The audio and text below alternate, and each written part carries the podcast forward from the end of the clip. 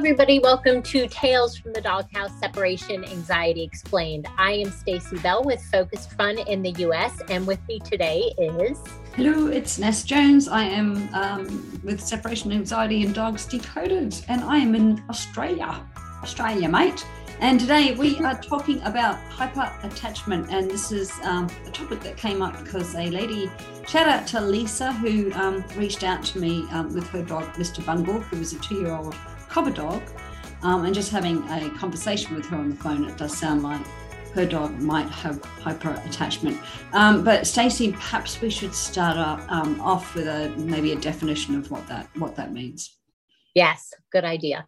Good mm-hmm. idea yeah, so um, separation anxiety um, obviously is where the dog can't be by themselves. Um, but generally, they can be by they are okay if they've got somebody with them, and it doesn't matter who it is, as long as there is as long as there is somebody with them. Uh, hyper attachment is a little bit more problematic because it's usually one special person in their lives that um, they need to be with. Um, and so, even if there's somebody else with them, um, they still panic uh, when their significant person walks out the door.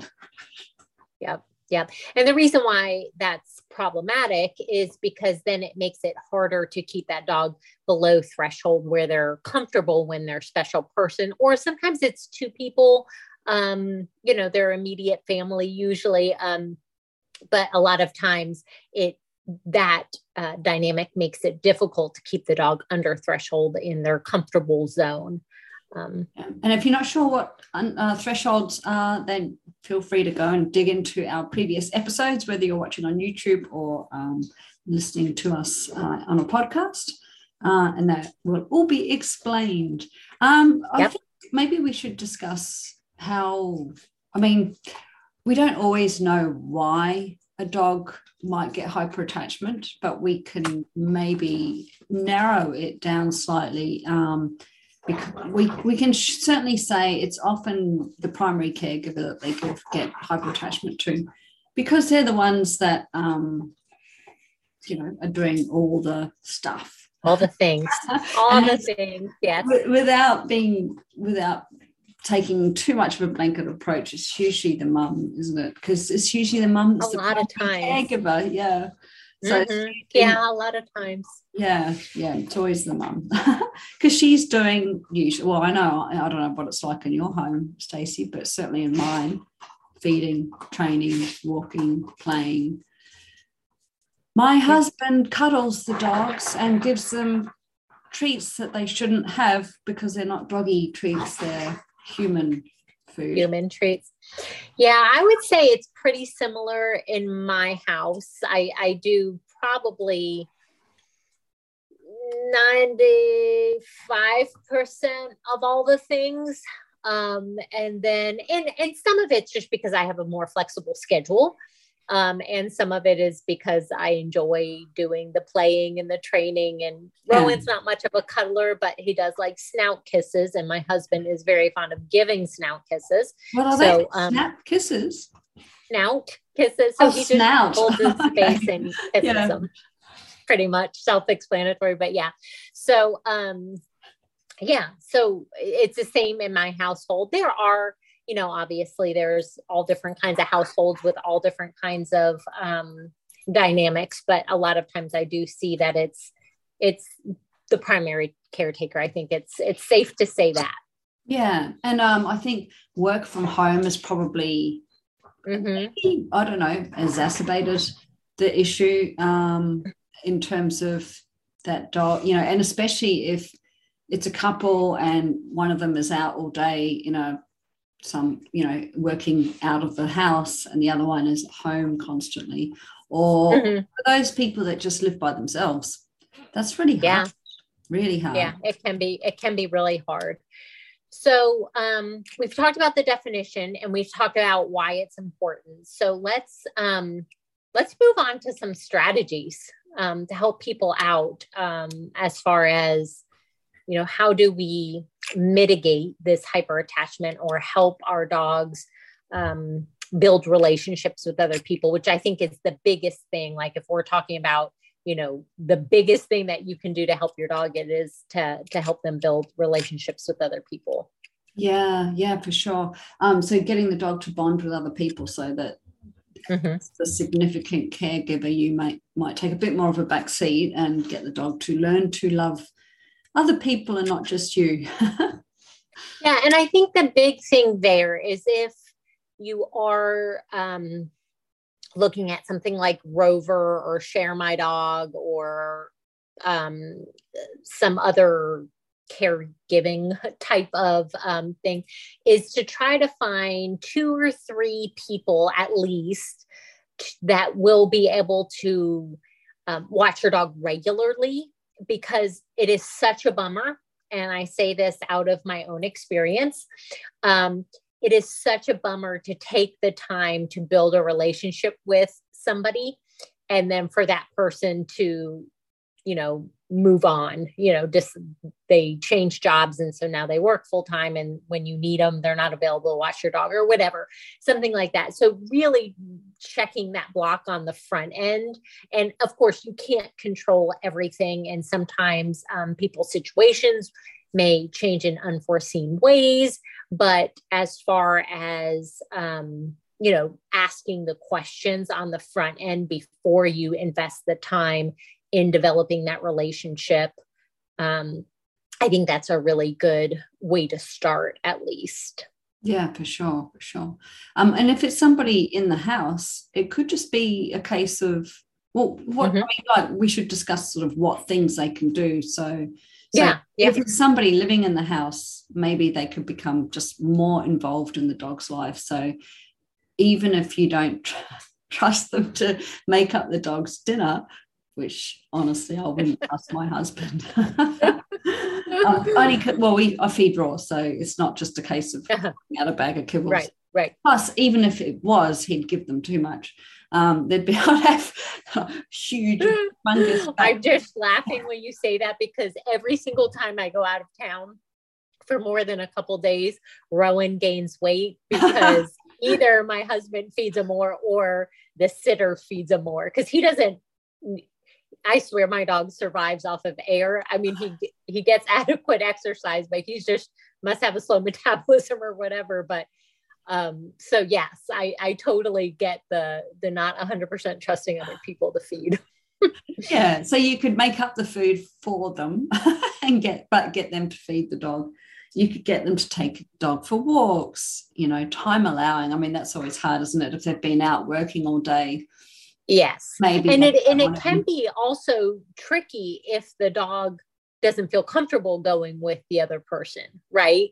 And so in cases like that, um, just proceeding a little more slowly, maybe having the other person hold the leash and you guys go on a walk together or and then start you know um, easing into them kind of taking over walks without you being there but you know some dogs aren't okay with that yeah. with with somebody else taking them for the for a walk if they are hyper attached so that is something we really want to be aware of and be very intentional in the way we implement our plans so that the dog is having a good experience when they're going on a walk with dad or or whoever that other person is. Yeah and i think that that if that's the case then it's important to take it slowly. Don't rush the process. Mm-hmm.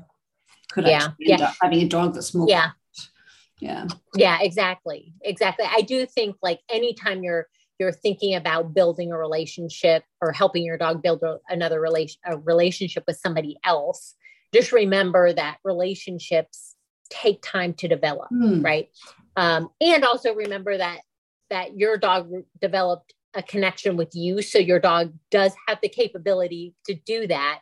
You just need to approach it more slowly and be really deliberate about um, how you're exposing the, your dog to this other person and how they're interacting and and making sure that your dog is in their comfort zone during that time. Yeah, for sure, for sure. And I mean, it could be things like playing more with the dog, just spending mm-hmm. more time with it. Um, but yeah, just it's it's it's. I had a couple reach out to me ages ago, and the dog was hyper attached to her, um, and I, you know, just said, right, let's get him more involved in the dog's life. And she messaged me back saying it was only a week or something, and they yeah they saw improvement straight away. Just that yeah yeah like that yeah it's quite interesting. Well, and and it's really interesting because I think that's true. It seems like when you have a dog that's struggling with separation related behaviors and they do have that hyper attachment piece, it can feel really like overwhelming almost. Like you know i can't even leave my dog with somebody else and them be okay. It's mm. very i think it um amplifies those feelings of being trapped and um, alone and isolated and all of those like kind of negative feelings. But one of the things that i've really noticed with my clients is that this hyper attachment piece can go a lot more quickly as far as um, coming to a solution or the dog getting better than the being home alone piece. So it is worth spending that time on the front end. Um, I call it building your village, um, finding people who can watch your dog, helping your dog establish those relationships in a safe and secure manner.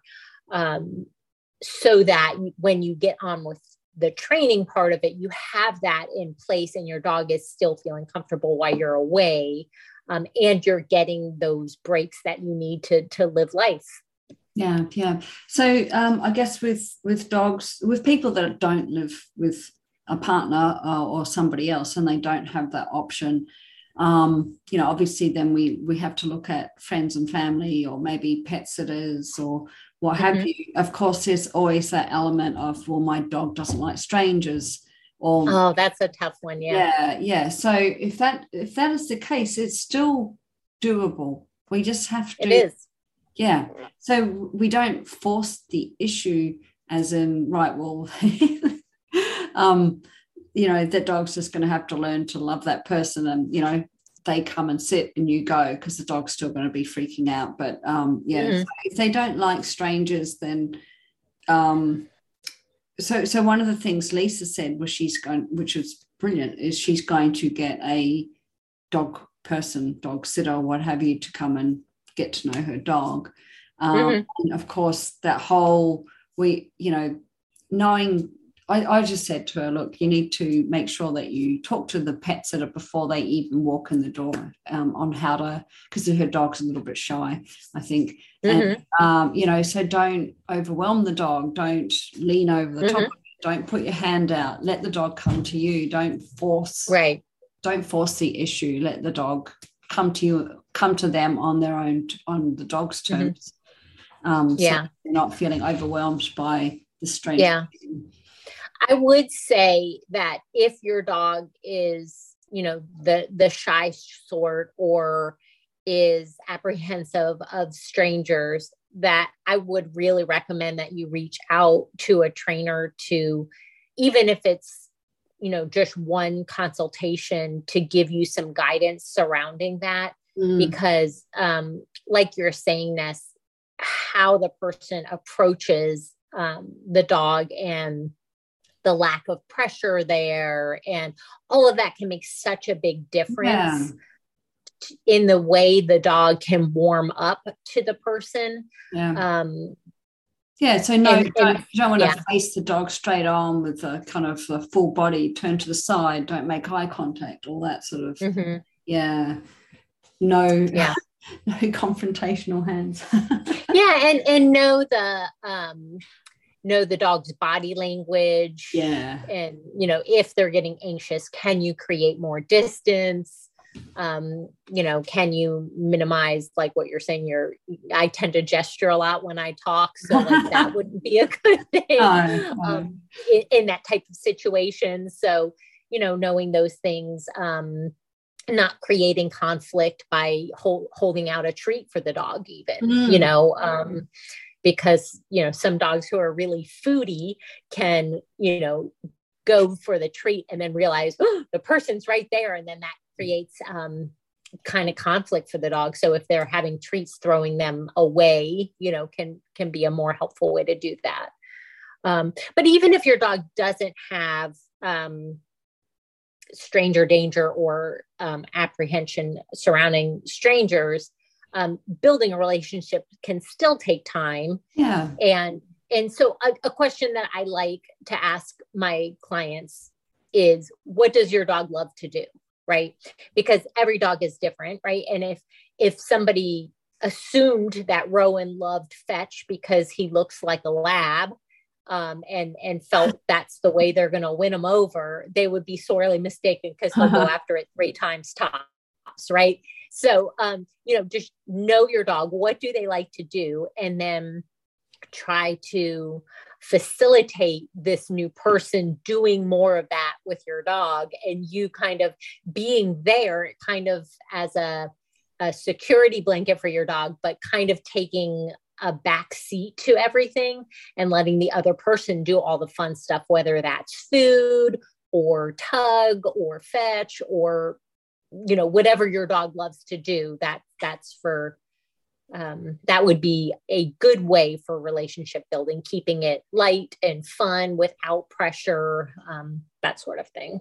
Yeah and then it would just be a case of starting again slowly building up um, you know, so you're going to be there the first few times, building up that um, home alone, you know, the time that they're together while you're there, and then gradually, once, mm-hmm. and it, it's not it's not as easy as if the person lives in the house with you because they've got more access to the dog. So it's somebody coming in and whoever that person is, whether it's a family member or mm-hmm. or a um, you know a pet sitter or what have you. But yeah, they're not living in the house, so that's you know the mm-hmm. dog's not going to build a relationship as quickly as they would with somebody else in the house right yeah right yeah so the other thing to note is that sometimes when dogs do struggle with that hyper attachment piece it might be that they are more of a candidate for um, prescription medications. So that would be something um, to talk to when you're talking to your vet about whether medications are a good fit for your dog i would talk about the separation related behaviors but then also talk about the hyper attachment because that does add a layer um, and can make it um, more difficult to work through um, because you have that extra work to do in the beginning with um, finding ways to manage absences when you can't be there yeah for sure for sure yeah but um, it can be done Mm-hmm. Uh, totally. Just I, I think the most important thing is not to rush the process, which is mm-hmm. hard, obviously, because with you know with so this hard. you want to get to the point where you can walk out the door without without exactly. yeah. But uh, rushing it's going to not prob- yeah rush slowly, otherwise yeah could actually have the reverse effect. Right, right, and and with some dogs. um them watching you leave can be really difficult. So, if the person staying with them can do some distraction, whether that's going in another room and playing a game with them or taking them on a short walk while you leave, that can be a really helpful thing um, and can help um, you gain that little bit of freedom um, until your dog is ready to watch you walk out the door. So, that's another kind of way to um and some dogs aren't. Some dogs it doesn't matter if they see you leave or not. It's the same amount of distressing for them. Um, but for some dogs that is something that can help um, mitigate their reaction. And i think that does come down to um, you know what you're saying when you ask your clients like what does your dog love doing the best? If mm-hmm. the, the person with the dog can do whatever that is um, right right uh, and then you can leave while that's happening, they're hopefully going to be less likely to be reactive when they realize you have left. Um, mm-hmm. But some dogs will still tear around the house searching for you. Exactly. Um, yeah. Uh, while others will have forgotten that you exist. Hopefully, that is the case if you have built that bond with that person, if that dog mm-hmm. has that bond um, with that person. Right. Right. So, um, as far as strategies go, we talked about uh, building your village, sharing the love, what, however you want to refer to it, um, which means just building relationships with other people, making sure we take that process slowly, um, having that person do more of the fun stuff, whether that's actual activities, fun training games, um, food. A lot of dogs are motivated by food, so that can be a big one. Um, start with short stays and lengthen that as your um, dog is is able to, um, and talk to your vet about meds. Mm. Sounds good. Yep. yep. And then once the dog is able to be left with other people, you get, a, you know, some of your life back, but also mm-hmm. then start doing some training so the dog learns right. that it can be home alone. Yeah. Yep, exactly. But at least it gives you more options um, than having than you being the only person the dog can cope with. Exactly. Yeah. Yep. Hmm. Cool. Alrighty. Thank you for listening to Tales from the Doghouse Separation and Somebody Explained. Uh, I'm Ness Jones in Australia, um, and if I'm sure Stacey will say the same thing. Um, if you need some help, reach out to us. Uh, we work remotely. So we are here for you. Yep. Sounds good. Thanks for joining us today. We'll see you next time. Alrighty, bye. Bye.